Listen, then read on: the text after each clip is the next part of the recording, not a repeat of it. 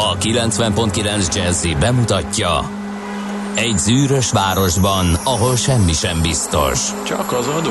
Mondom semmi.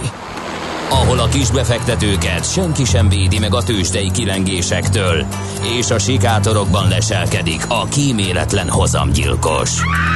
Csak négy férfi múlik a közbiztonsága. Hadnagy urak, merre vannak? A mindenre elszánt és korrumpálhatatlan alakulat vigyáz a rendre minden reggel. Ezek az állati nyomozók? Négy férfi egyeset és egy nyalóka. Ács Gábor, Gede Balázs, Kántor Endre és Mihálovics András. Az íróasztal mögül pedig Profit kapitány diktálja a tempót. Humor, emberi sorsok, közönséges bűnözők és pénz, pénz, pénz. Egy különleges ügyosztály. A Gazdasági Muppet Show minden hétköznap reggel a 90.9 Jazzin. De is figyelj, ne csak a bárányok hallgassanak. De miért? Ha nincs pénzed azért, ha megvan, akkor pedig azért. Millás reggeli. Szólunk és védünk. Jó reggelt kívánunk! A pontos idő 6 óra 32, ismét itt vagyunk a Millás reggelivel a stúdióban, illetve a távoli stúdióban, hát mondhatnánk, hogy a két repet fazék, az egyikük, aki talán repettebb, Gede Balázs továbbra is. Igen, azt hiszem, hogy elvittem az első helyet a kettőből. Jó reggelt kívánok én is. És hát a benti stúdióban pedig Ás Gábor, aki próbál fölzárkózni ö, hozzám egy kezdődő torokfájással. Igen, igen, igen. Vadul teszteljük magunkat, hogy mi lehet ez. Még egyelőre jók vagyunk ez ügyben. Pont azt beszélgettük Endrével, hogy vajon ezt a következőt megúszuk-e, mert hogy milyen ilyen csodaszámba megy, hogy így mi négyen tudtunk, a legalábbis még nem kaptuk el ezt a nyavaját, és, de már abban sem vagyok biztos, hogy mi lenne itt a jó elkapni ebbe az enyhébb hullámba, vagy nem, vagy hogy mi lesz ebből, mert most senki nem tudja, hogy meddig tart, meg hány lesz, meg melyik mennyire véd, meg hogy van. Úgyhogy itt gyorsan le is zártuk a témát. Úgyhogy Igen, nehéz lesz megúszni a közelünkben, már jó sokan elkapták, de a közvetlen közelünkben is, tehát a kollégák Igen. közül is már elég sokan. Nekem hát, konkrétan a családban is szinte mindenki, uh-huh. úgyhogy na mindegy, a fene tudja, mi lesz ebből, vagy hogy lesz, meg hogy miért van ez. Hát ebben nem vagyunk okosabbak. A hőmérő az viszont nem hazudik. Meg az sem, hogy idén először a jégkaparót elő kellett venni az induláshoz, úgyhogy te erről nem is tudtak, és meleg kuckót van, úgyhogy de... Nem, sejtéseim vannak, és a természetesen az időjárás jelentést azt hallottam, olvastam, úgyhogy gondoltam, hogy valami ilyesmi állapotok vannak odakin. még csak az eleje, ez a mai mínusz három, mínusz négy, ez még csak az eleje, majd még a java az hónap hajnalban jön, de akkor mi már természetesen nem leszünk itt.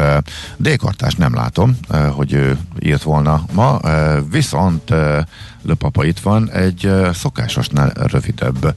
Morgan most már viszont hideg van kartások, ő is hasonló észrevételt fogalmaz meg, mint ami nekem is föltűnt.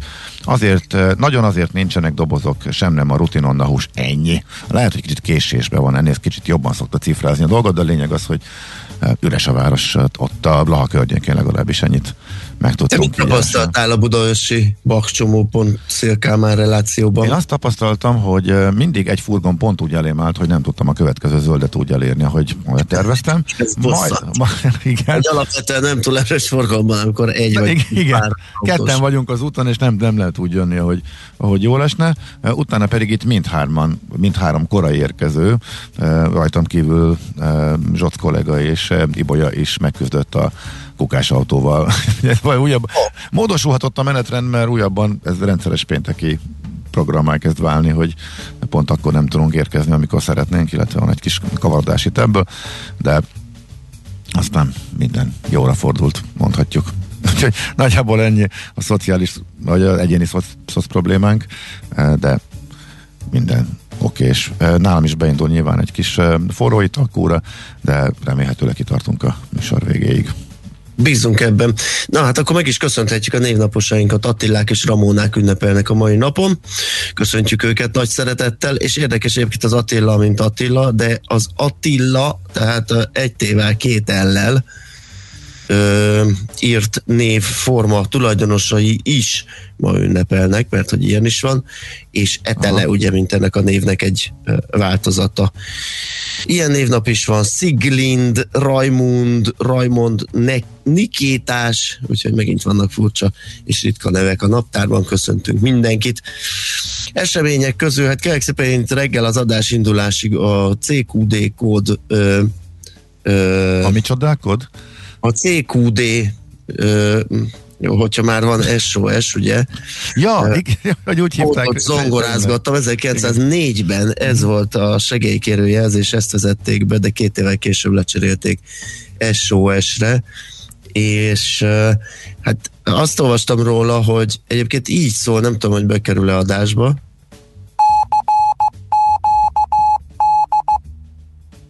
Meg Na, volt? Nagyon jó hang, persze, tök erősen szépen hangzott. Ö, először állítólag a, a, a kódot, a hangkódot rakták össze, és utána húzták rá azt, hogy Come Quick Danger, meg uh, come, come Quickly Na. Distress, Come Quick Droning, uh, hogy legyen valamiféle hosszabbítás, mint az SOS-nek is, mert ott is a dallam volt a lényeg, és aztán húzták rá a, a, a Save Our Source uh, jelentést, ugye ez meg klasszikusan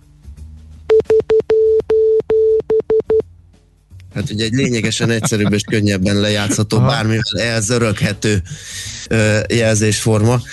Úgyhogy ez volt 1904-ben ezen a napon, tehát ezt az előző verziót vezették be segélykérő hívás gyanánt a rádiózásban, de mondom két év után lecserélték, valószínűleg az összetettsége miatt találták meg. Ezért hívják nem CQD gyermekfalunak a...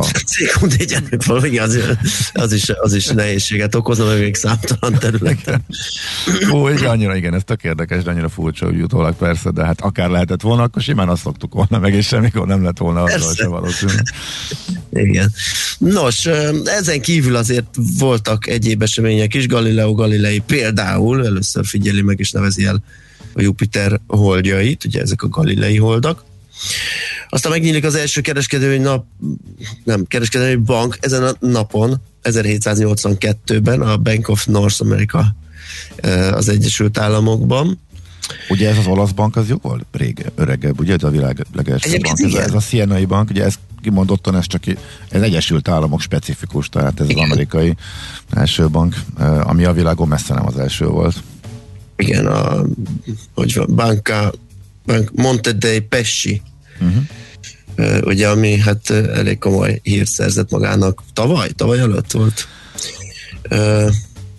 az a nehéz helyzet, amiben... Igen, igen, volt egy, volt egy kisebb válság, amiben ez az olasz... Kormányozták magukat, igen. És akkor igen, igen, folyamatosan hivatkozott rá a világ sajtó, hogy amúgy a világ legrégebben alapított bankjáról van szó, igen. Illetve vannak jogutódjáról, mert többször változott sok minden, de annak tartja magát, és ez fontos a marketingükben is, érthető módon egyébként. Persze.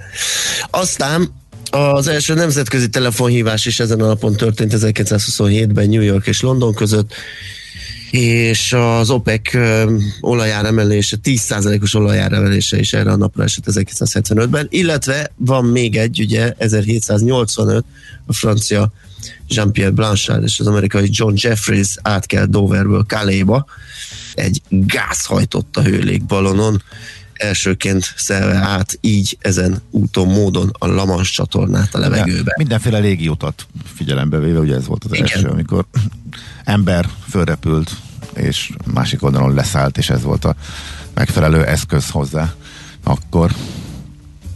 Na nézzük gyorsan akkor a születésnaposokat, kiket köszönjük. Na csak egy párat, mert hosszú a lista. 1926-ban Szászendre festőművész, grafikus született ezen a napon. Aztán 1931-ben dr. Bözsöny Ferenc, előadó művész tanár, a Magyar Rádió fő bemondója. Eltévesztett, hogy van? Abszolút. Eltéveszthetetlen. Jól mondtam? nem hát tudom. nem ezt szoktuk, hogy eltéveszthetetlen. Mm, na mindegy, de ez de a lényeg. És mindenki megismert az ő hangját. Igen, és igen, igen. igen. Uh, Szirtes Lás Kossuth magyar rendező, színigazgató, 1945-ös, uh, köszöntjük őt is nagy szeretettel. Uh, Mándoki László, zenész, producer, Nicolas Cage, David Caruso. Persze. Ugyanaz az ember jut eszedbe róla, aki nekem? Kiről? David Caru, a Caruso-ról.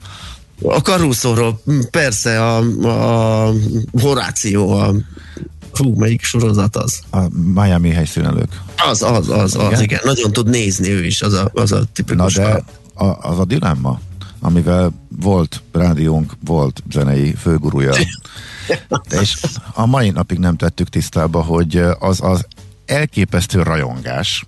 Ezt nem tudtuk. Az egy kamu volt, az egy kamu volt, az egy vicc volt, az egy gag volt, amit ő táplált uh, David Caruso, illetve Horáció Kane iránt, vagy pedig csak minket szivatott vele, de hogy ő alapvetően elég szkeptikus volt minden hasonló műsorral, sorozattal szemben, itt viszont valami egészen elképesztő rajongóvá változott, és mai napig nem tudjuk, hogy ez csak Igen, sokáig vagy. úgy néztem ezt a sorozatot, hogy mit kell látni. Horésóba, ugye, mert igen, így hívta. E, és, és nem, nem jöttünk rá. Nem, nem tudjuk még, hogy, hogy mi az a plusz. Kétségtelenül nagyon jól domborít ebbe a sorozatba, de, de az a plusz nincs meg, amit a kiváló korábbi zenei szerkesztőnk mellé ügyeztet. Jelenlegi kiváló borász, igen. igen, igen, és traktoros. És traktoros, igen. Gangsta Zoli is ma ünnepel, köszönjük őt is nagy szeretettel, Dolhai Attila, magyar színész énekes is, születésnaposunk, és Louis Hamilton, brit autóversenyző is. Akkor most átcsapunk, illetve belecsapunk a húrok közé, mert volt egy nagy... Várjál, bocsánat, igen, még a, a, a, napok és események, hát hiszen ma van az ortodox karácsony, ugye ja, itt tényleg. van egy ilyen uh-huh. csúszás, mert ők nem vették át a, a Gergely naptárt, ami 1582-ben került bevezetésre 13. Gergely pápa által, és így ugye nekik ezek a, az ünnepek 13 nappal későbbre esnek, így a karácsony is, úgyhogy az ma van, ők ma ünnepelnek. Azt mondja, hogy jajaj, akkora izomlázam van, hogy az eget is nagybőgőnek nézem, de legalább passzol a jazzhez. Írt egy hallgató még a műsor előtti utolsó zenével kapcsolatosan. Hát a következőben nem lesz hangszóró, viszont nagyon-nagyon e, szeretjük. Na hát örülünk, hogy több hallgatónak is szintén tetszik. Ez nagyon érdekes történetű dal, ami a 80-as években született. Igen. Akkor nem került lemezre, ellenben sok-sok évvel később a semmiből már nem is emlékezett rá Mennyhárt Jenő, hogy hogy is volt, előkerült, és most, most 2021-ben fölvették újra, nyilván teljesen más csapattal, és most megjelent kiadták, úgyhogy meghallgatható az ismert csatornákon is. Érdekes eh, történet. Tehát, na, mit olvastunk a lapokban, a lapszemle? Kérlek szépen elég sok banki téma ö, bukkant föl ma reggel. Az egyik a napi.hu ö, indító anyaga, az, ott, ők a nyugdíjasokkal foglalkoznak, hogy nekik milyen szolgáltatások jutnak a bankokban, és, és hát milyen hiteltermékek, vagy jutnak-e egyáltalán hiteltermékek, hát ugye időskorban már nyilván egy kockázat a banknak, hogy mi lesz azzal a hitellel, amit egy idős ember fölvesz.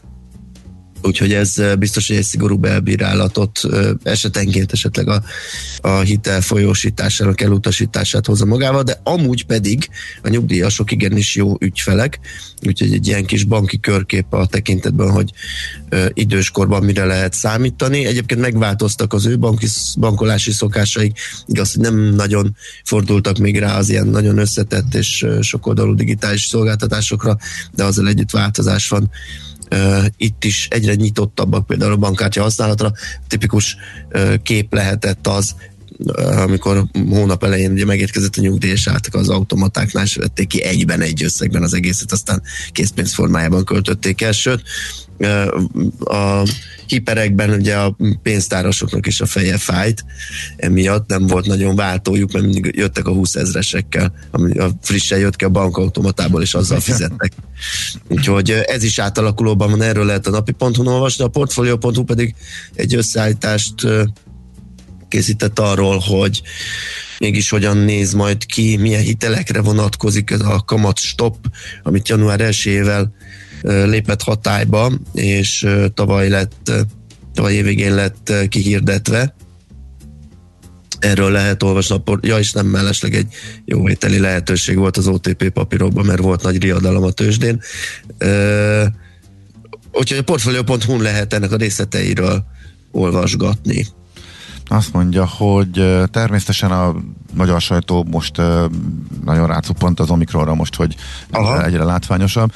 Sok újdonság nincsen ezekben az összefoglalókban, ismét sokat szor fölveti a portfólió, amit magyar sokan felvetettek, hogy miért nincsen. Tehát akkor az, hogy nincs kontaktutatás, az, hogy Magyarország igazából a, engedjük, nem foglalkozunk, nincs korlátozás, aztán most, le, most majd lesz valahogy víruskere, vagy a járványkezelést alkalmazza, és szakértők ezt mindig kifogásolják.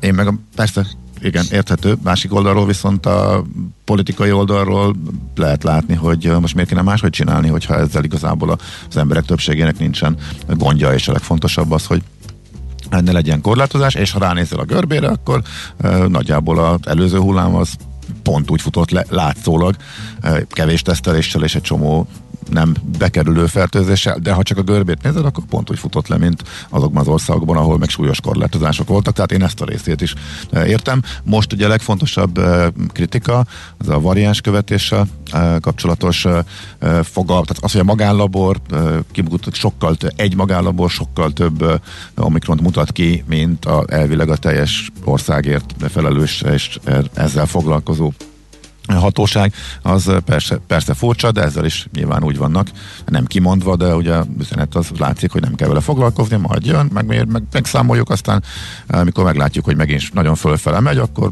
bejelentjük, hogy akkor most már az Omikron, minek erre pénzt pazarolni jön, és úgy is látjuk, hogy mi történik.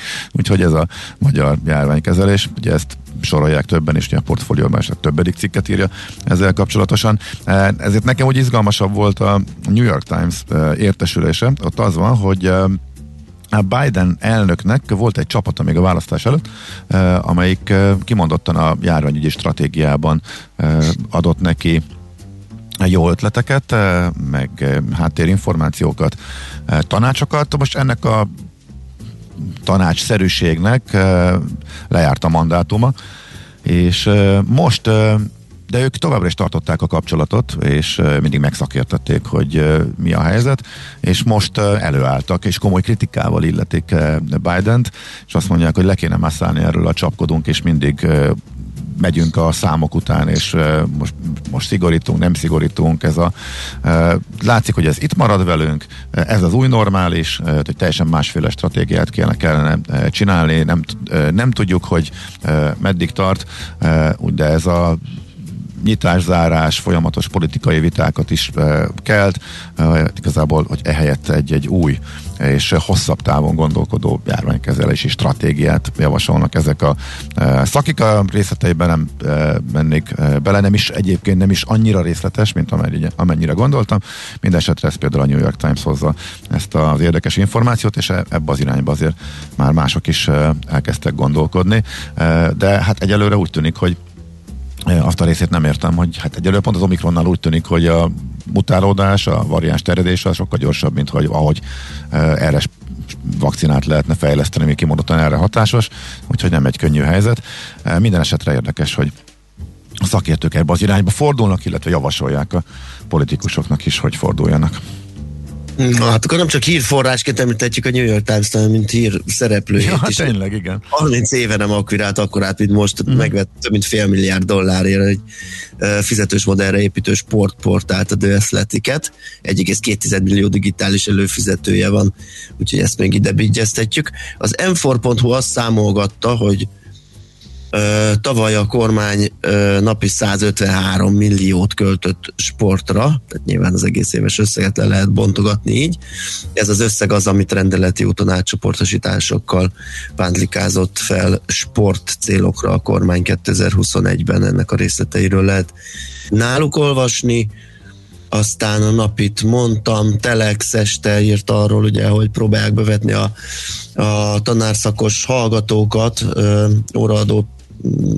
tanárnak részmunkaidőben. Illetve az RTL híradót szemlezték, és az alapján. Illetve az, igen, igen, bocsánat, most látom, hogy az RTL híradóra hivatkozó. Ugye ezt még ezt még Totyik Tamás nem mondta nálunk, ugye, mert beszélgettünk nem, vele. A... Nem, hogy hogyan pótolják, csak az, hogy nagy lesz a hiány, meg nagy lesz a kiesés, és hát ez már érzékelhető, úgyhogy ö, ö, léptek egyet, és megpróbálják a negyedéves diákokkal ö, pótolni legalább átmenetileg a, a felmerülő tanárhiányt, ami számítások szerint ilyen 780 pedagógus jelenthet, akik kiestek most a, az oltás kötelezővé tételével január 1 számogatom, melyik napon kedden volt nálunk, ugye kedden beszélgettünk vele itt a műsorban, és hát elég sokkoló volt, igen.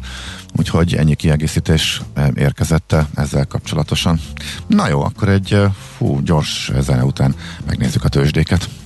Hol zárt? Hol nyit? Mi a sztori? Mit mutat a csárt? Piacok, árfolyamok, forgalom a világ vezető parketjein és Budapesten. Tőzsdei helyzetkép következik. Na hát kerestem a nagybőgöt, de ebbe sem hallottam, úgyhogy vissza kell menni korábbra. Na, mi volt a tőzsdén?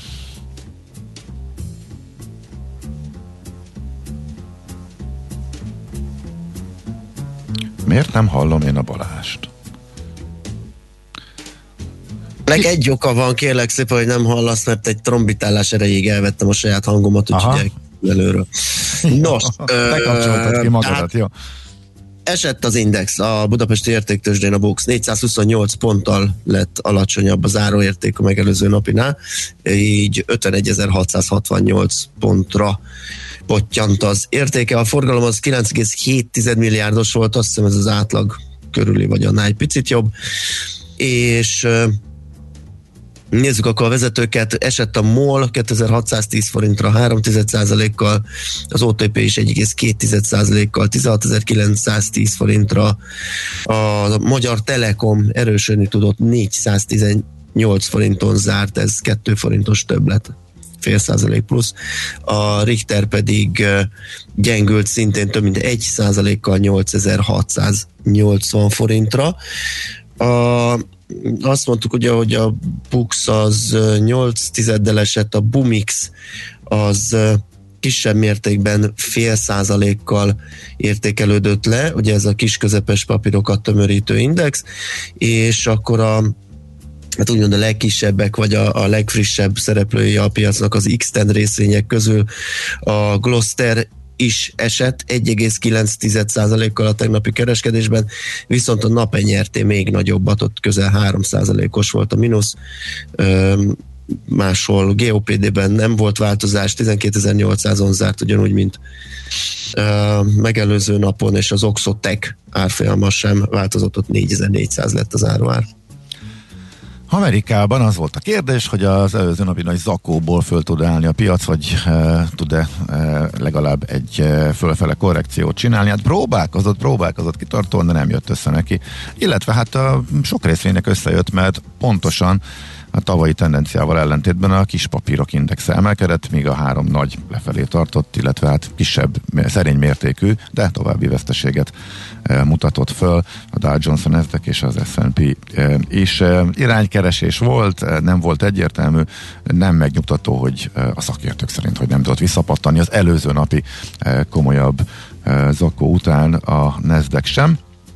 A egyedi részvények közül a Wall Street Boots Alliance-t uh, emelik ki, aminek mindig mosolyognom kell, mert uh, Bootsból származik a családi gyógyszerkészletnek a jelentős uh, része, és ez engem mindig arra emlék, mert hogy Angliában bemész, és ilyen egy-két fontért meg tudod venni a paracetom, mindenféle, tehát saját márkás a Boots hálózatnak a saját márkája alatt futó paracetamol, meg ibuprofen, és mindig, mindig rácsodálkozok, hogy ez valahogy ott egy ilyen szinte alapszolgáltatás, hogy ilyen alapgyógyszereket, fájdalomcsillapítókat meg tudja venni olcsón nálunk, meg csak márkásan és sokkal-sokkal drágábban elérhető, és még nem találtam meg a, az okát. Na minden esetre a Boots, illetve a Walgreens Boots Alliance kihozta az eredményét, amely tök jól a esett 3%-ot, ezért került be a hírekbe, hogy ennek ellenére, tehát ez is azt bizonyítja, hogy azért nem volt annyira jó a hangulat, ez az után,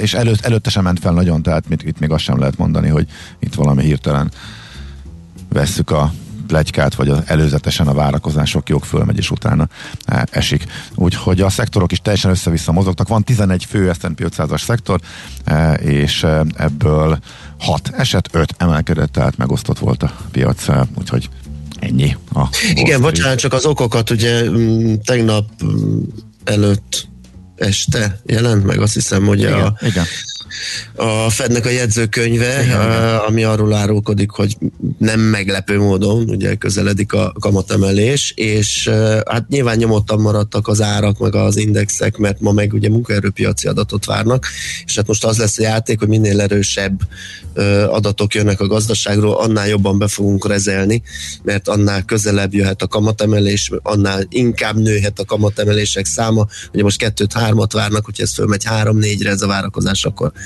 akkor is lesz nagy para, hogyha időben előrébb lehet számítani, vagy korábban lehet számítani, akkor is nagy lesz az izgalom, úgyhogy most az adatokat érdemes majd mhm. figyelgetni. Milyen régen hallottam a berezelni meg a kifejezést.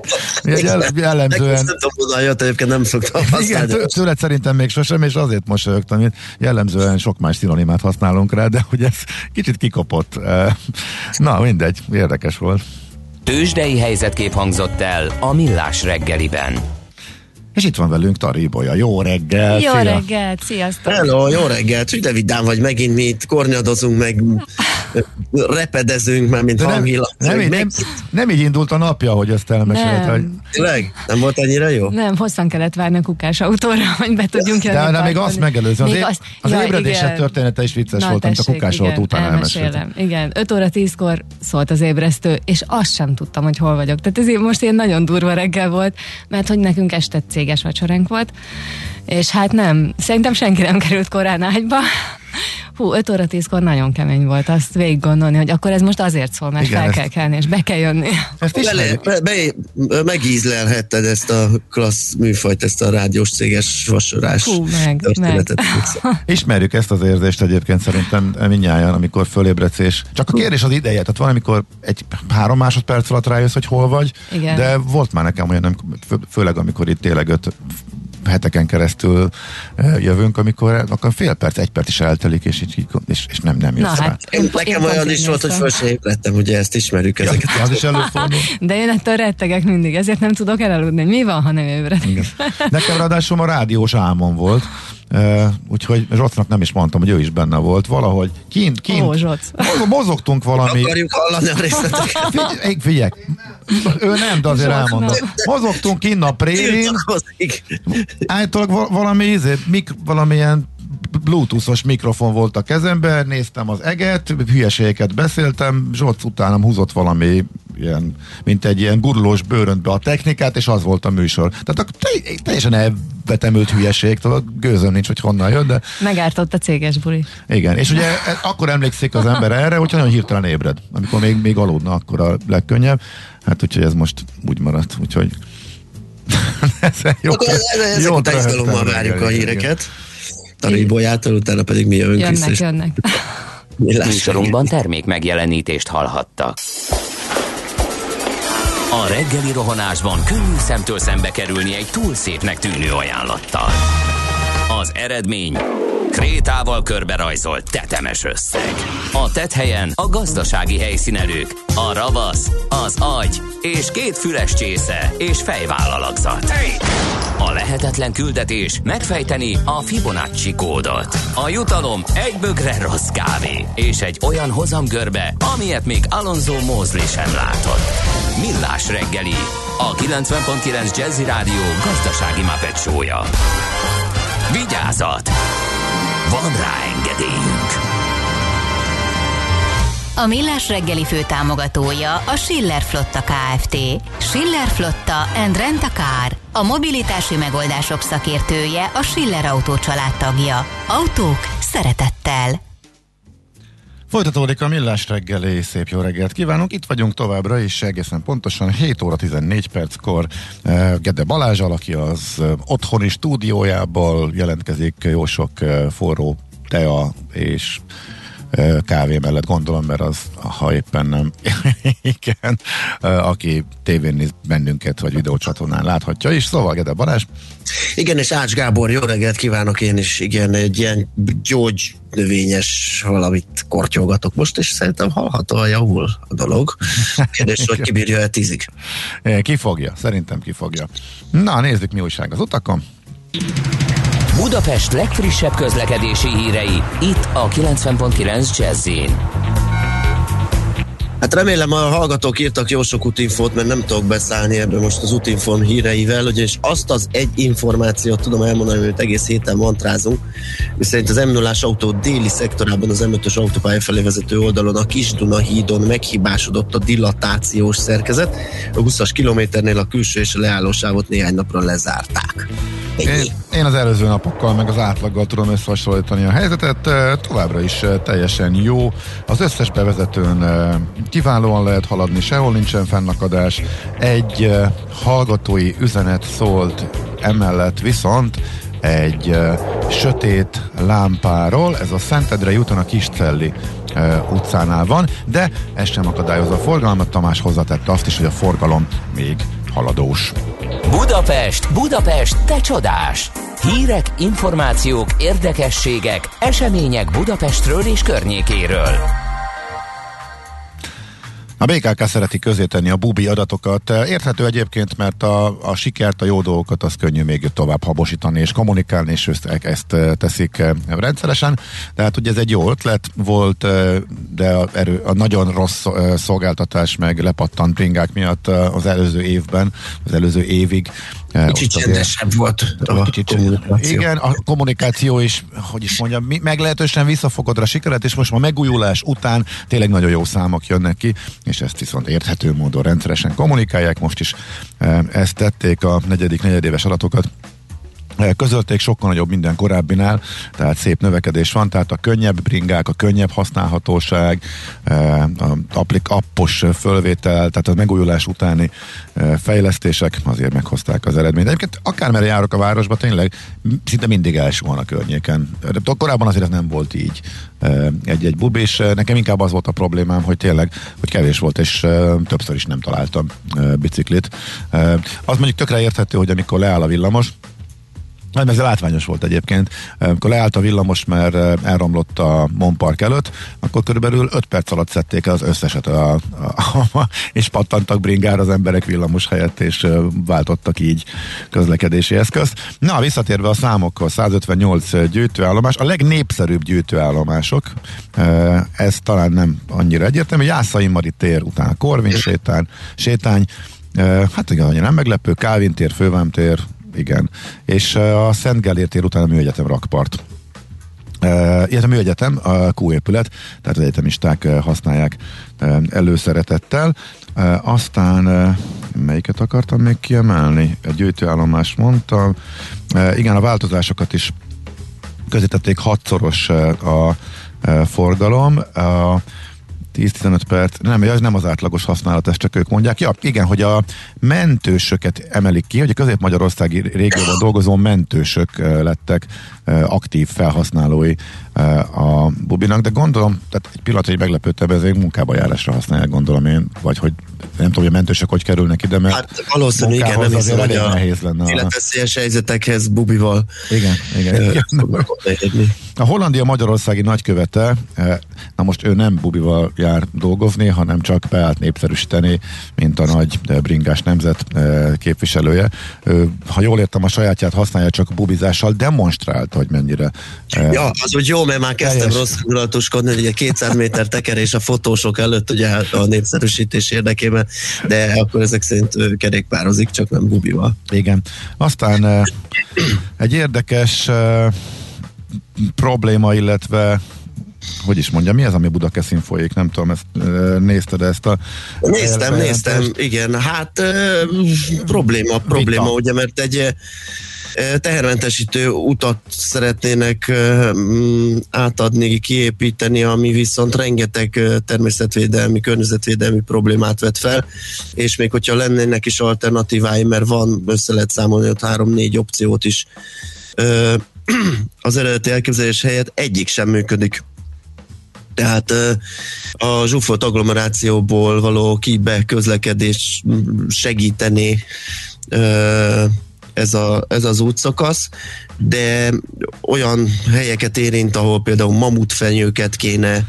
Hát uh, a város fő nevezetessége, és igen. a mamutfenyő, és az is veszélybe kerülne, illetve a nádastó, és a nádastó őrzői civil összefogás próbál itt koordinálni, illetve helyre tenni a szerintük szakmai, szakmailag elhibázott útépítési terveket. Több nyomvonal játszik, de hogy ezek közül egyik se jó, meg eleve nem segít, segítene a városnak a tehermentesítésén sem, legalábbis a, az összefogás, a civil összefogás egyesület szerint, úgyhogy ebből van most komoly. Meg ez egy ilyen rókafogta csuka, tehát hogyha segíted a, és tehermentesíted a, mm, ezt az agglomerációs útvonalat, és javul a közlekedési helyzet, akkor kiköltöznek azok is, akik eddig azért nem tették, mert hogy rossz a közlekedés, akkor Még megint, fognak jönni, megint igen. csak bedugul, megint valami tehermentes, és ennek nincs vége ennek a körnek. Igen, igen, ezt nagyjából ezt foglalják össze ők is. Tehát kiadtak egy közleményt, és hvg.hu lehet erről részletesebben olvasni. Nekünk a Gellért hegy a Himalája. A Millás reggeli fővárossal és környékével foglalkozó robata hangzott el. Fú, rendkívül komoly felfedezést tettem ebben a dalban. Hogy Jenő a nő?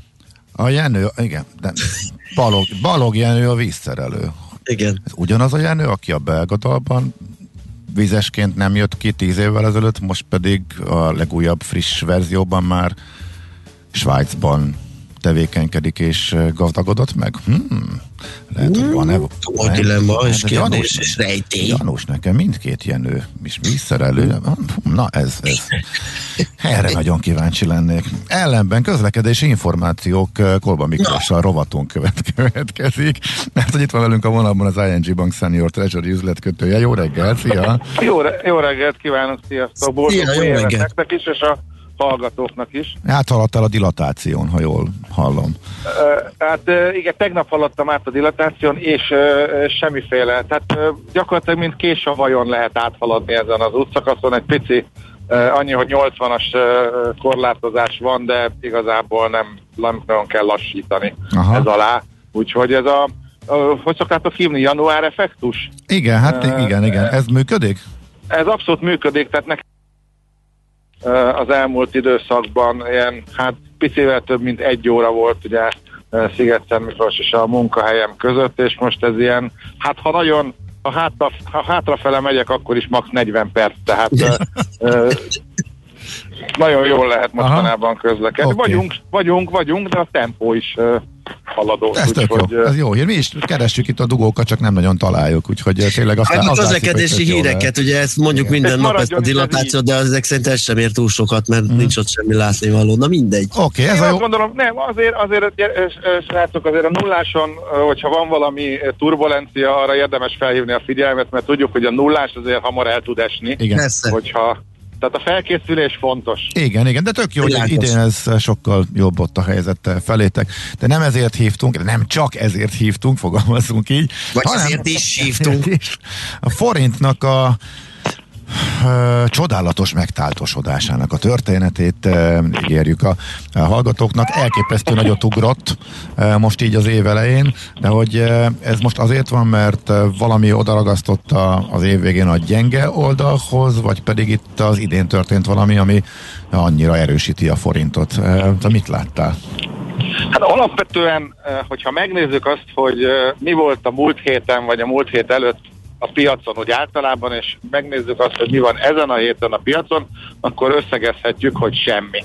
Tehát nem, nincs igazából változás sem szemléletben, sem nem jöttek napvilágra olyan adatok, amitől valamilyen hihetetlen változásnak kellene lenni. Bár ugye azért az, év, az hét elején volt egy olyan ugye index, ami, ami egy elég szuper ugye adatot mutatott itt a magyar viszonyokkal kapcsolatban, de alapvetően nem változott semmi. Na most uh, ilyenkor felerősödik, illetve évvégén általában felerősödik, van egy ilyen piaci teória, uh, hogy uh, ugye a, az árfolyam uh, gyengeség, ugye gyengélkedése az összefügghet a devizatartalék uh, átértékelésének a ami a, ugye az utolsó napon történik, ehhez lehet köze.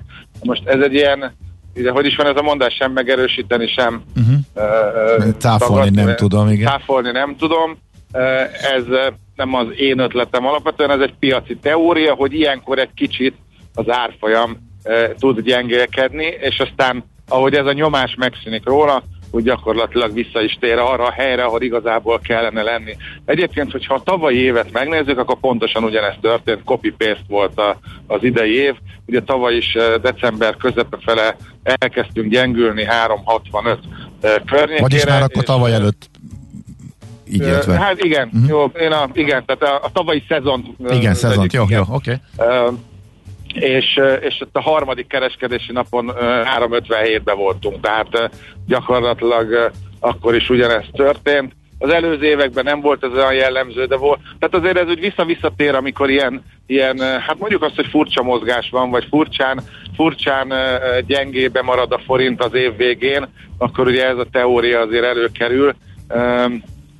Nyilván azért az idei év, tehát ez a szezon, akkor hívjuk meg, így azért nehézkesebb volt, ugye itt a török, török helyzet, ez so, sok olyan impulzus volt a, a, a feltörekvő piacokra decemberben is, ami azért negatívan hatott, de azért hát legyünk őszinték, látmányosan alul teljesítettük a, a régiót, most meg felül teljesítettük, tehát átlagban meg jók vagyunk, uh-huh. de, de azt gondolom, hogy ugye azért voltak stop stop vételek is a, a, az utolsó periódusban, decemberben. Azért a piac egy kicsit ráparázott erre, hiszen egy olyan, olyan szinttől nem tudtunk, vagy nehezen tudtunk elszakadni, ami, ahol még sosem járt a forint, ami tényleg egy, egy, egy ilyen all-time high rekord szint, és én azt gondolom, hogy, hogy most hát lefele ugyanaz történt, tehát ugye megszűnt ez, ha a teória oké, okay, akkor megszűnt ez a nyomás a forinton, el tudod kezdeni erősödni, és akkor innen a szokásos forgatókönyv, ugye stoplosszok, pozíciófelvételek, ne felejtsük el, hogy most már közel egy forintot kamatozik ugye egy rövid európozíció, hogyha nem csinálsz vele semmit. Ugye a kamat visszatért a, a, a spekulánsok kedvenc női szereplője Kerry visszatért a, a piacra, újra itt van, ugye ez a, a ugye ez az euró és a forint illetve a dollár és a forint közti kamat különbözetnek a, a, a pozitív vagy negatív hatása a pozicionáltságra, ugye ezt hívjuk kerinek. Abban az esetben, hogyha ugye az ember eurót vásárol és forintot ad el, akkor a keri nem a barátnőnk, mert sokba kerül, viszont hogyha hogyha eladsz eurót, akkor ugye a kamatkülönbözet miatt ugye ez a pozíció, akkor is, hogyha az árfolyam nem csinál semmit, tud javulni. Dolgozik, Így van. Uh-huh. dolgozik. Na most, Úgyhogy Hogyha Igen? lehámozzuk az egész mozgás sorozatról a teóriákat, és vissza, vagy megnézzük ezt a bizonyos kerékvágást, amiben visszatér a forint, itt mire lehet számítani, mert uh, sem makrofronton ugye egy ticker deficit rémképe, meg lassulás, meg, meg uh, egyebek jöhetnek szóba, ad mellett, hogy a dollár erősödése, ami klasszikusan nem tesz jót a, a feltörekvő devizáknak.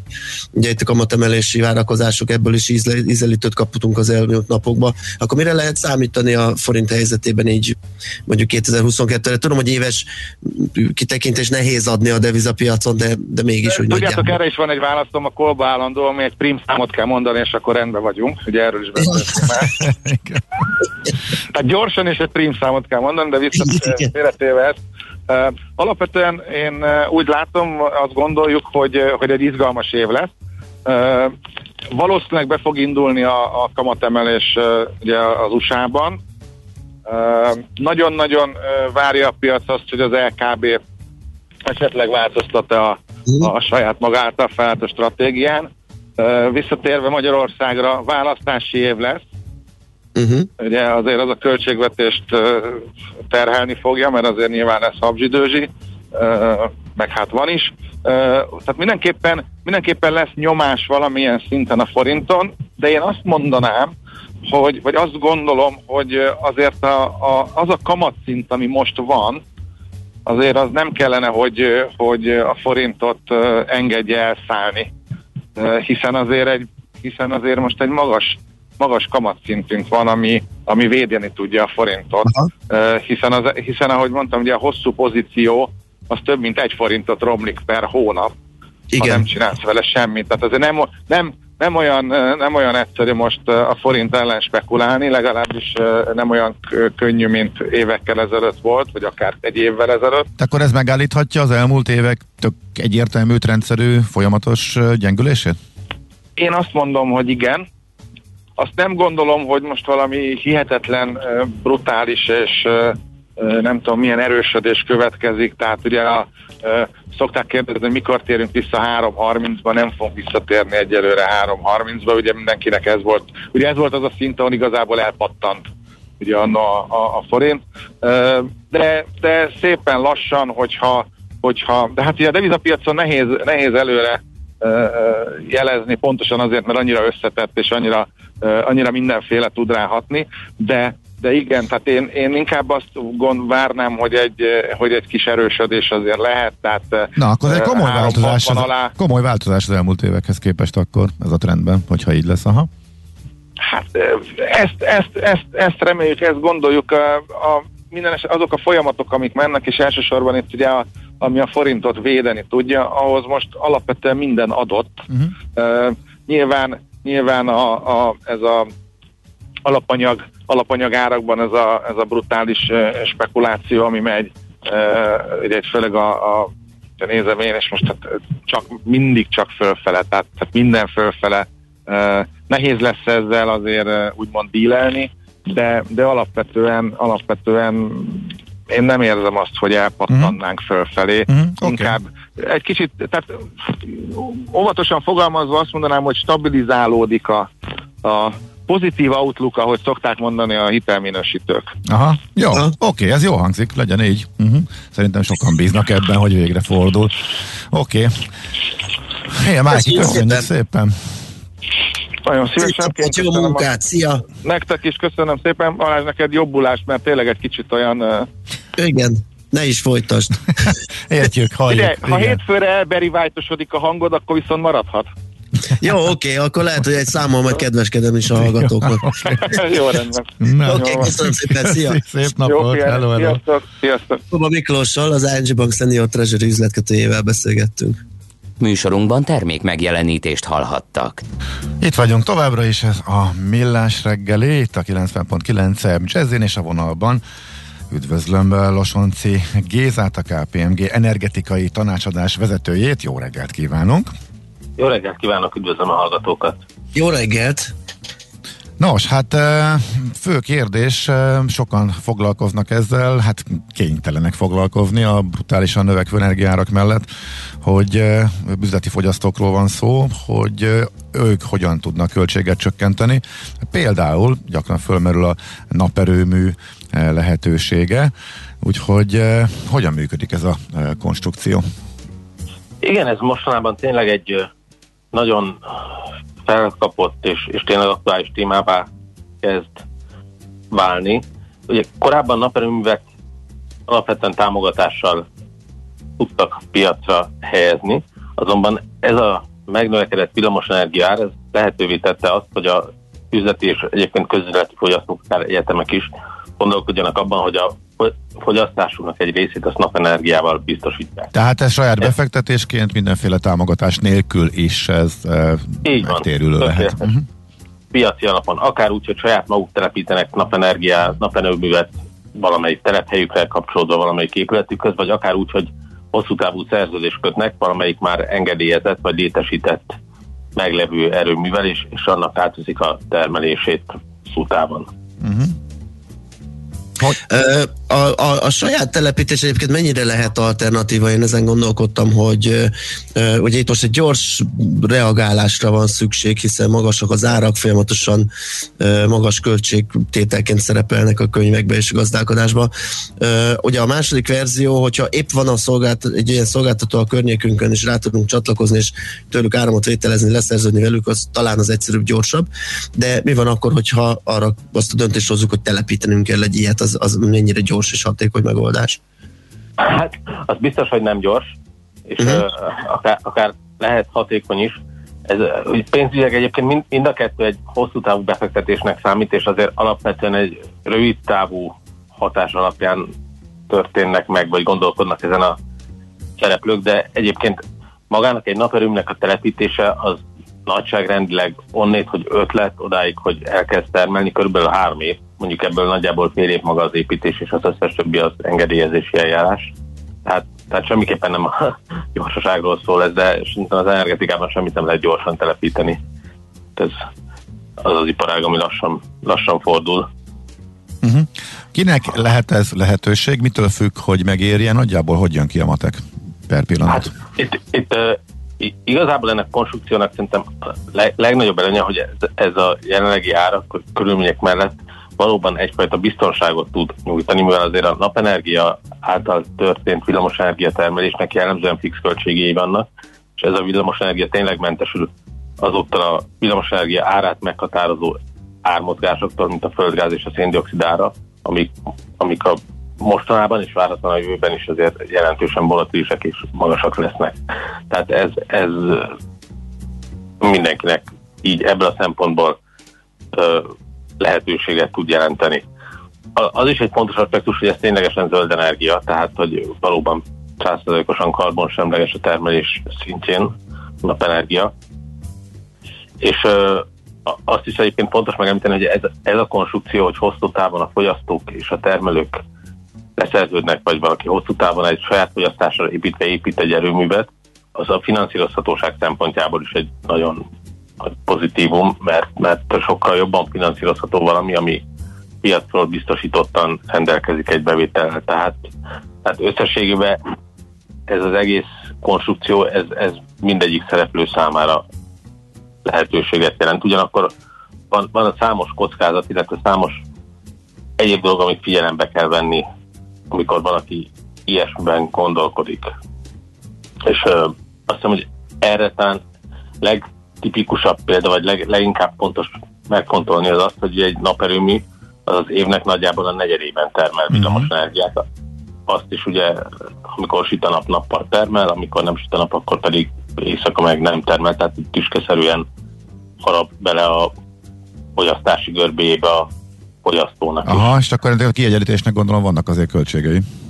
I- igen, igen, igen, ez egy kicsit másik téma még itt igazából, a, ami, ami szerintem a, ezekre a reziduális görbékre, tehát ez még nagyobb nehézség tud lenni, hogy ugye ahogy a naperőminek a napsütéshez kapcsolódó termelése beleharap a fogyasztási görbékbe, hogy a fogyasztási görbének a zsinór jellege az egyre inkább elromlik. Uh-huh. És ö, egyre nehezebb lesz a fennmaradó fogyasztást kereskedőtől, vagy bármilyen, bármilyen máshonnét biztosítani, hiszen nem folyamatosan lehet átvenni. Tehát ebből fakadóan hogy a naperőmű termeléséhez képest marad egy nagy reziduális görbéje a fogyasztónak, amit pótolni kell, viszont ugye a naperőműnek is vannak hatalmas csúcsai, és azért a fogyasztónak lesznek olyan termelései a naperőműnek, amit meg a fogyasztó nem fog tudni elfogyasztani uh-huh. az adott pillanatban. Igen. Azt meg el kell tudni adni. És uh, annak a árkockázatát pedig viselni kell. Tehát uh, nem teljesen triviális ez, hogy egy hozzá nem értő közintézmény vagy ipari fogyasztó magától telepít egy naperőművet, és, és uh, akkor avval el tudja látni saját magát, hiszen vannak egyéb nehézségek, főleg ilyen kereskedelmi nehézségek, amikkel azért meg kell küzdeni. Mindazon túl, hogy az előnyei azok reálisak. Uh-huh. És emellett, amit mondtál, hogy a, a kiegyetlen energia költsége az, az továbbra is egy kockázat, ami azt gondolom, hogy rövid távon, mivel nincsenek kapacitások, amik ezt stabilan tudják biztosítani, vagy csak egyre drágábban a növekvő igény miatt, itt, itt várható emelkedés. Tehát ebben számolni kell. Uh-huh. Oké, okay, tehát mindenképpen érdemes akkor szakértői segítséget igénybe venni e, mindenkinek, aki ebben gondolkodik. Igen, és át kell gondolni, hogy a saját termelési profiához képest hogyan illeszkedik, mekkora erőművet érdemes építeni, és, és mik, mik ennek a valódi kockázatai, mindazon túl, hogy az előnyöket viszont meg, meg lehet realizálni ebből. Uh-huh. Oké, okay, oké. Okay. Van-e még, ami kockázatként esetleg fölmerül, mert ez így nagyon jó hangzik, és igen? Én azt gondolom, hogy az, amivel amin érdemes minden szereplőnek szintén figyelem, figyelem előtt tartania, hogy most látunk egyfajta piaci helyzetet, amiben ez egy jó konstrukciónak tűnhet, de ez a piaci helyzet azért változhat, hogyha visszatekintünk az elmúlt 5 évre, 10 évre, és ezeknek az együttműködéseknek ilyen 5-10 éves hosszú távú együttműködéseknek kell lennie, ott, ott azért nagyon sokféle piaci konstrukció, piaci szituáció létezett. Ebből fakadóan olyan szerződésekkel érdemes egy ilyen konstrukcióba belépni a szereplőknek, amik nagyjából kizárják akár a kereskedői, akár a fogyasztói oldalról, egyébként finanszírozó oldalról is, bár ott nem jellemző, a, a bolkvé, vagy tehát a, a elmenetelnek a lehetőségét, vagy a szerződésből való kiszállásnak a lehetőségét, mert ha egy kedvezőtlen piaci helyzetben valaki ott marad egy naperőmű termelése, vagy egy term- fogyasztás nincsen lefedve termelésre, akkor az egy nagyon drága helyzet tud lenni. Tehát ami, ami ebből a kulcsüzenet, hogy biztosítani kell itt a hosszú távot a szerződéses konstrukció. Világos egyértelmű. Hát alapvetően mindhárom félnek, tehát termelőnek, fogyasztónak, finanszírozónak azonos az érdeke, de ez mondjuk bizonyos ármozgások esetén meg helyvétekben borulhat, tehát... Így van, igen, és biztosítani kell, hogy ez ne boruljon. Mm. Látunk is egyébként mostanában példákat arra, hogy, hogy még hosszú távú szerződések esetén is, is történtek uh-huh. kereskedők részéről fogyasztóknak az otthagyása. Uh-huh. De tehát feltételezem, hogy fogyasztók is próbáltak optimalizálni, tehát van, van erre példa a piacon is, és ilyen, ilyen befektetéseknél ez egy nagyon fontos elem, hogy, hogy biztosított legyen a stabil hosszú táv. Uh-huh, világos. Oké, okay. okay, köszönjük Jó. szépen. Nagyon szépen köszönjük az információkat, ezt is tisztában látjuk, ezt a piacot, illetve a lehetőségeket, vele véve a kockávatokat is. Köszönjük még egyszer, szép napot, jó munkát! Köszönöm, önnek is viszont hallás. Viszont hallásra. Losonci Gézával, a KPMG energetikai tanácsadás vezetőjével beszélgettünk. Mi a pénteki konklúzió a hét legfontosabb eseményeinek és adatainak tükrében? Zárjuk a pozikat és pihenjünk rá a hétvégére. Milyen események hatnak a piacra a hétfői nyitásban? Devizák, részvények, tőke és árupiacok. Heti események és jövő heti felkészülés. Értékpercek. A millás reggeli treasury rovata következik. Na hát nem csak a naperén, napenergiában gondolkodok, hanem be mindenki számára izgalmas lehet, hogy uh, hogyan alakulnak az alapanyag, illetve árupiacok uh, az idei évben, uh, mert hogy óriási emelkedés volt, hogy az előző beszélgetésben is uh, szó volt erről, meg az idei volatilitás is már kimagason, nagy szakadás után egy óriási visszapattanás volt például a földgáz piacán, ezt is érinteni fogjuk Fábián Lórántal, az OTP Global Markets árupiaci kereskedőjével. Jó reggelt, szia! Jó reggelt kívánok, szervusztok! Na hát mi várható idén, mivel számoltok a főbb piacokon? Hát kezdjük akkor a egyik legfontosabb árupiacsal, az olajpiacsal, ahol az elmúlt napokban jelentős emelkedés történt. Ennek az okai egyrészt az OPEC kitermelési problémái voltak, másrészt az OPEC-en kívül is a kínálat pártnál lassabban növekedett. Az Omikron variásnál az olajpiacon úgy látszik egyelőre legalábbis idén kisebb hatás érzékelhető, inkább a kínálati problémák, a szűkösség az, ami dominál. Ennek hatására mind a északi tengeri Brent, mind az, mind az amerikai WTI jelentősen emelkedett. Jelenleg is 80 dollár fölött tart, tartózkodik az amerikai könnyűolaj, tehát azt mondhatjuk, hogy év elejéhez képest már egy nagyjából 10%-os emelkedést látunk az olajpiacon. Hol volt a teteje tavaly? Hát tavaly voltunk 80 dollár fölött is, többször 82 dollár fölött voltunk októberben, tehát az amerikai könnyűolajat nézzük, tehát ezt most nagyjából még nem még közelítjük, még nem, nem értük el, de egy pár dollár hiányzik, és akkor akár azt is mondhatjuk, hogy éves csúcson legyünk. Igen, tehát közel vagyunk az éves csúcshoz. Így van, uh-huh. így van. És uh, kicsit távolabbra, mondjuk közép távra tekintve az évre, ahogy látod, ez meg lehet? Tehát a irány az egyértelmű, vagy most már azért inkább csapkodásba fordulunk? Ami továbbra is meghatározó a piacon az OPEC, ez az OPEC-nek a, a döntése. Kedden volt egy döntés, és ott 400 ezer hordóval növelték a kitermelést, tehát nem lepték meg a piacot, mint ahogy azt az elmúlt év során párszor már megtették.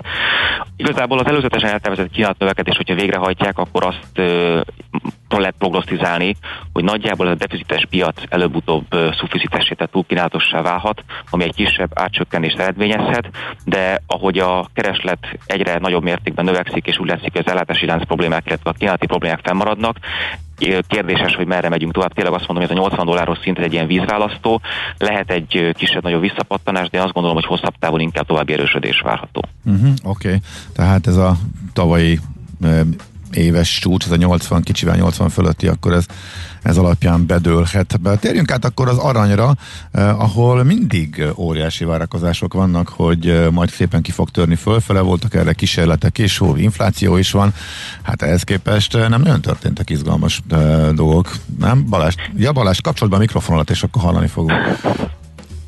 Igen, tehát a, a 2021-es év azt ugye látjuk, hogy egy, egy azt mondhatni, hogy csodás volt az arany számára, tehát hiába volt alacsony a globális kamatkörnyezet, az árfolyam nem tudott erősödni, sőt, ugye az elmúlt években a legnagyobbat közel 4%-ot esett az árfolyam, ami szerintem még rosszabb is lehetett volna, ha mondjuk a, a jegybankok nem állnak a vételi oldalra. Azt is mondhatjuk, hogy az arany az hagyományosan erős szokott lenni januárban, főként az erős ázsiai kereslet miatt, azonban sem tavaly, sem idén nem látunk erősödést az aranyban. Szerintem ennek az oka az az, hogy az USA gazdaságot növekvő inflációs nyomás alá helyezheti a, a vírus, illetve az ellátási rendszer problémák, és akár már májusban elkezdődhet a kamatemelés, a korábban várt július helyett.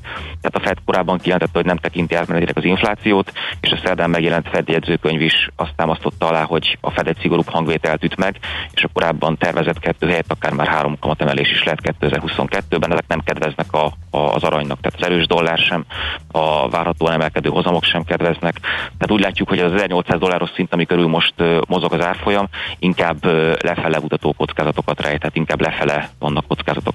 Uh-huh. Balázs? Hát megnézem, hogy hallunk. Igen, igen, igen, igen, Na, ezt is jó, Okay. Úgyhogy igen, igen, igen, hát most az aranyon túl vagyunk, ugye csak éppen azt akartam um, én is hangsúlyozni, hogy, és rákérdezni, hogy hát a tavaly az infláció az elég magas volt, vagy legalábbis irányát tekintve, és az arany nem váltotta be ugye a hozzáfüggött fűzött reményeket, miszerint infláció ellen milyen jól uh, véd, de akkor ezt megbeszéltük. Viszont egy másik energiahordozó, talán a gáz ára, ami nagyon fontos lehet, főleg itt Európában, ugye nem is feltétlenül az amerikai Henry Hubon miért uh-huh. árfolyam. Ha itt mik a kilátások, mennyire lehet számítani, mennyire biztosított az ellátás, mennyire lehet volatilis a, a piac, megtisztítva természetesen most attól, hogy kemény tél lesz, vagy nem, mert nyilván ez is beleszólt az árazásba. Igen, tehát a, ha megnézzük a, a gázpiacot, december 21-én volt egy, egy csúcs a, itt a, a kontinentális paritásban, és ahhoz képest évelejéhez, évelejéhez érve 60%-kal csökkentek az európai gázárak és az elmúlt napokban viszont újabb visszapattanást tapasztalunk. A csökkenés oka lehetett, hogy mondta itt az időjárás is, de ezen, ennél azért voltak ennél másokok is. Tehát például volt egy megnövekedett orosz és USA export Európa felé, és volt egy ipari fogyasztók által tapasztalt kereseti csökkentés is. A napokban viszont ismét emelkedtek az árak, tehát ez az említett december mélyponthoz képest 50%-kal vannak feje, tehát a volatilitás abszolút jelen van, de ez az a piac, ahol a, három említett piac közül a leginkább mozognak az árak. Az emelkedés mögött ö, egyrészt van egy alacsony orosz ö, gázmennyiség, tehát a szlovákország határon nem megfelelő mennyiség érkezett, illetve Németországba is a lengyel import még mindig nulla körül van, tehát itt is vannak kínálati problémák, amik a háttérben állnak, és azt gondolom, amit még meg kell említeni a régióban, az az ukrajnai helyzet, tehát ott is egy, egy alacsony tárolói helyzet van, tárolói kapacitás, és nyilván az orosz-ukrán konfliktus sem segít, tehát hogyha nem kapnak elég gázt Oroszországtól, akkor nyilván nyugattól kell valamilyen, gáz, valamilyen formában forrást szerezniük, és ez még inkább kifeszítheti a régiós piacot, és még inkább fölemelheti az árakat. Tehát nagyjából ezek azok a mhm. tényezők, amik meghatározzák a mostani emelkedést. Az időjárás az mennyire, ezt mindig úgy elképzelem, mikor az elemzők emlegetik ezt, hogy a kereskedők folyamatosan böngészik az előrejelzéseket, és ez alapján is veszik fel a, a pozíciókat. Mert ugye ez például tök látványos volt, hogy volt az elmúlt héten, vagy elmúlt másfél hétben az egész Európát elérő, elég brutális hőhullám, hát most nyilván téli értelemben vett hőhullám, de dőltek nálunk is a pozitív rekordok, és egész Európában, és ezzel párhuzamosan volt most a nagy esés, és sokszor halljuk azt az időjárást indokként. Ez tényleg ennyire gyorsan követi, hogy egy nagyobb e, időjárási hőmérsékleti anomáliák azok befolyásolják rövid távon abszolút az árfolyamot, tehát érdemes figyelni? Rövid távon igen, mert ö, sokszor ezeket a pozíciókat, ezeket a mennyiségeket előre ö, megvásárolják, és ezeket hosszabb távra szerzik be, és amikor közeledünk a, a fogyasztás, a felhasználás felé, akkor ugye előre nagyon lehet meghatározni, hogy fog alakulni az időjárás, de hogy közeledünk, hogy egyre inkább pontosabban meg lehet mondani, és úgy alakítják a kereskedők is a pozíciójukat. Tehát, hogyha mondjuk van egy melegebb időjárási változás, akkor az előre megvásárolt mennyiséget, hogyha esetleg többet vettek, akkor azt el kell adni, és ez fordítva is igaz. Tehát, hogyha meg sokkal hidegebb lesz, akkor meg ugye még rá kell venni arra a mennyiségre, amit mhm. korábban megvettek. Tehát, ahogy közeledünk a, a felhasználásnak az időpontjához, úgy próbálják finomra hangolni a, a mennyiségeket a kereskedők, amiért nem nyilván nem egy, nem egy könnyű feladat, és ezért előfordul az, hogy vagy sokkal kevesebbet, vagy sokkal többet vesznek, és a lejáratos közeledbe ezt mondom, finomra hangolják, és ezt keres. Aha, hát és gondolom a kereskedők elébb meg, meg bepróbálnak a spekulánsok belépni, nyilván ők tudják, hogy hogy fognak reagálni erre a kereskedők, és akkor ez így működik együtt? Így van, így van. Tehát azt gondolom, hogy nyilván nem csak az időjárás határozza meg, hogy te is említetted, de főleg a, a spot piacon, tehát az azonnali piacon, amikor egy-két napra előre kell megvásárolni a, a földgáz vagy a villamosáramot, az időjárásnak kiemelt, kiemelt szerepe van, vagy ha extremitások vannak, az extrém irányba az árakat is. Uh-huh. Oké, okay. jó. A jövő heti kis kitekintést még megkérnénk, hogy milyen főbb adatok érkeznek, uh-huh. amikre majd figyelni kell. Hát még esetleg ma délután megemlíteném az usa ahol lesz egy munkaerőpiaci, arra érdemes figyelni. Ja, igen, a havi adatok most jönnek, igen, hónap első igen. pénteke van, igen. Illetve jövő héten kedden majd Jerome Powell lesz szenátus előtti meghallgatása, illetve lesznek az USA-ból még inflációs adatok is, amelyek itt a kötvényvásárlási programnak visszaszorítása, illetve a esetleges kamatemelések miatti várakozás miatt lehet fontos. Én ezeket az eseményeket említeném meg a jövő héten, amire mindenképp érdemes figyelni Oké, okay. Oké, okay, nagyon szépen köszönjük. Köszi szépen. Köszönöm, nincs mit, nincs mit, szervusztok szép napot. Szia. Fábián Lorántal az OTP Global Market zárópiaci kereskedőjével néztünk rá egy picit az, az olaj, földgáz, aranypiacra, és megnéztük, hogy jövő héten milyen adatok várhatók. A hét legfontosabb eseményei és jövő heti felkészülés, értékpercek, a millás reggeli treasury robata hangzott el.